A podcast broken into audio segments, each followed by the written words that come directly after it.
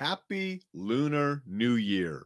Want to take a moment this morning to wish everyone health, happiness, peace, and prosperity in this year of the dragon. Hope everybody is doing well this weekend.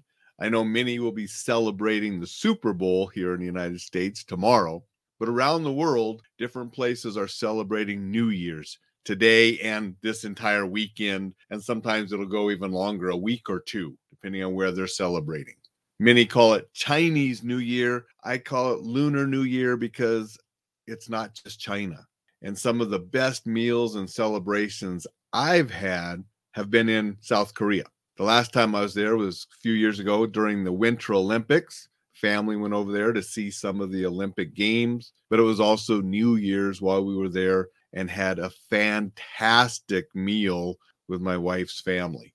New Year's is one of the largest holidays celebrated in South Korea. It and Chuseok, the Thanksgiving in September, and that date changes because of the moon as well, just like the New Year changes because of the moon.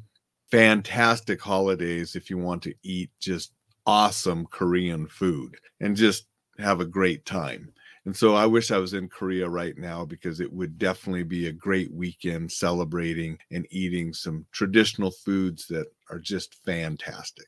But I just want to wish everybody a happy new year. You know, I don't have a New Year's cup, but I have a Korean cup here. So I'm drinking out of the Korean cup this morning, wishing I was in Korea to celebrate the new year.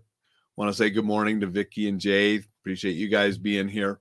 But I don't have anything else to say today other than wishing everybody a happy Lunar New Year, wishing everybody a spectacular Saturday.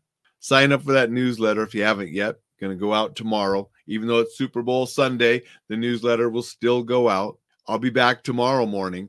So have a spectacular Saturday. Happy New Year, and I'll see you tomorrow.